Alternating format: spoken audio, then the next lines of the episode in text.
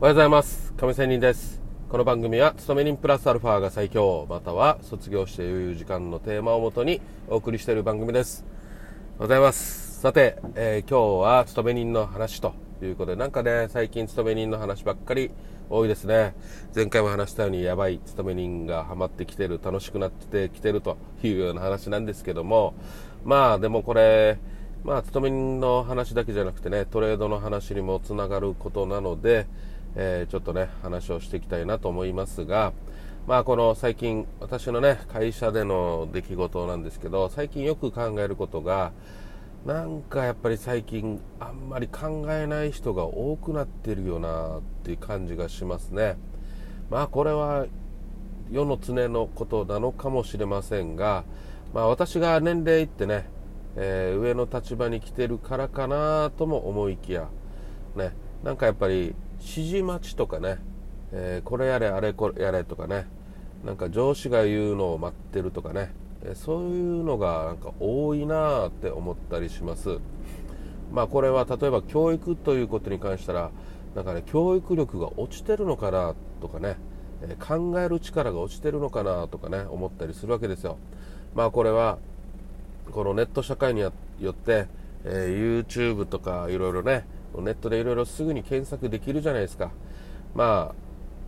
あね私が若い頃って言った方がいいのかな。なんかね覚えたりすることってあるじゃないですか。ね。えまあ英単語とかね外国語の場合は覚えないとね言葉が出てこないので覚えるっていう作業がかなり必要なんでまあやっぱりね何度も書きましたよ英単語。ね。でまた忘れて。ね。なんか覚えきれる人ってすげえ頭いいなと思ってた自分を思い出しますね。まあでもその頭いい人たちもね苦労してるはずなんですよ。ね。今の年齢になったら分かりますよ。あのねやっぱり人間ね頭の良し悪しとか言うけど大して変わらないよなと、ね、多少の誤差はあるだろうけどやっぱり全然変わらないよなと。やっぱり頭のいい人は言いなりにどこかでね努力したり工夫してるわけですよ、ね、まあ、なので、まあ、覚えるっていうネット社会でも覚えなくてもだってねクラウド上に全てネット上にあるわけですよ。検索したらポンと出ると。昔は図書館に行ってね調べ物をしないと要は足を運んでっていうこういう難儀さがあるわけですよ。図書館に行く難儀さ。なんかあこれ知りたいなと思ってもわざわざね大学の図書館とかね、えー、その調べたいことがあるであろう場所に移動しないといけないっていうね。高いハードルがあったわけですよ。でも今かなり低いハードルですよね。だって電話でもう電話という言葉使いますよ。電話でねさっと検索できるじゃないですか、ね、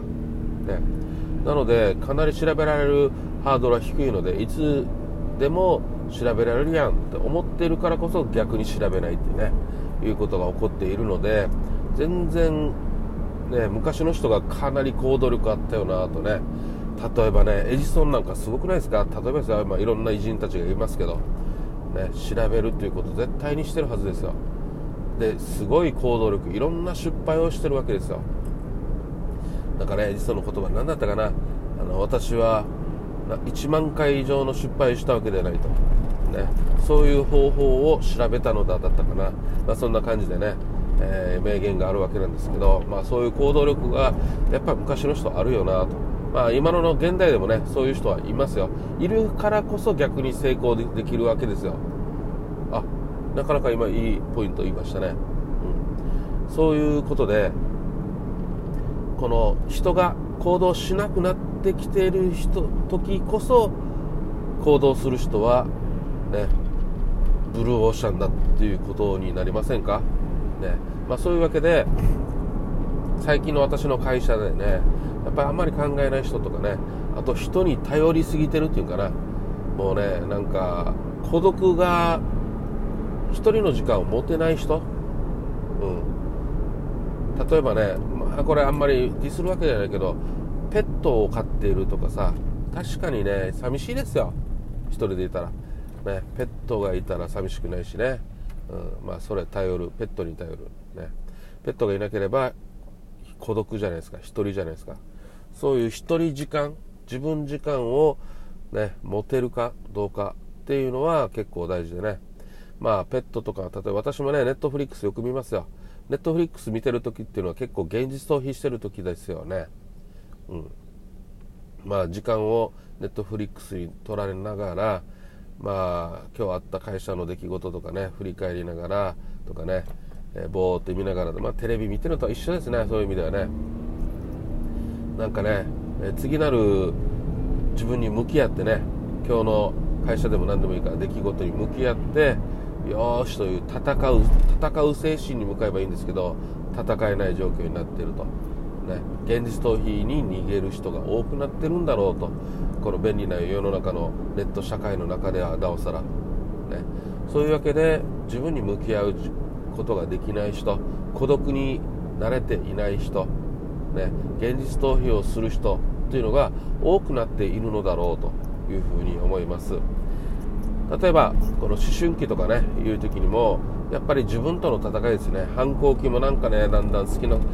あそうだこの反抗期がないっていうこと自体があんまりね自分の子供は反抗しない、ね、逆らわない親にとかね。そういうことは逆にね親からしたら楽ですよ。反抗がないから、ね、だけど子供としては自分と向き合ってない、人に向かうことによってね、反抗することによってああ自分に我が振り直せじゃないけどね、えー、そういうことにもつながるでしょうし確かに反抗期は周りの人たちに迷惑をかけるので、まあね、大変だと。辛いだ辛いとかね周りにしたらね、結構大変だよということだと思いますが、まあ、でもやっぱり人間のね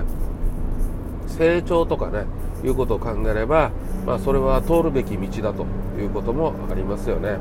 まあ、そういうわけでやっぱりこの試行錯誤する自分と向き合う時間とかね自分で考えるじっくり考える時間っていうのはやっぱり必要なんじゃないかなと思いますまあそういうことで私自分自身のね子供に対しても考える時間を設けなければいけないよなってまあ思ったりしてますねということで、えー、会社のなんかね、えー、中でいろいろ生きていく中でまあ、そういうことを考えさせられる日だと日々だというふうに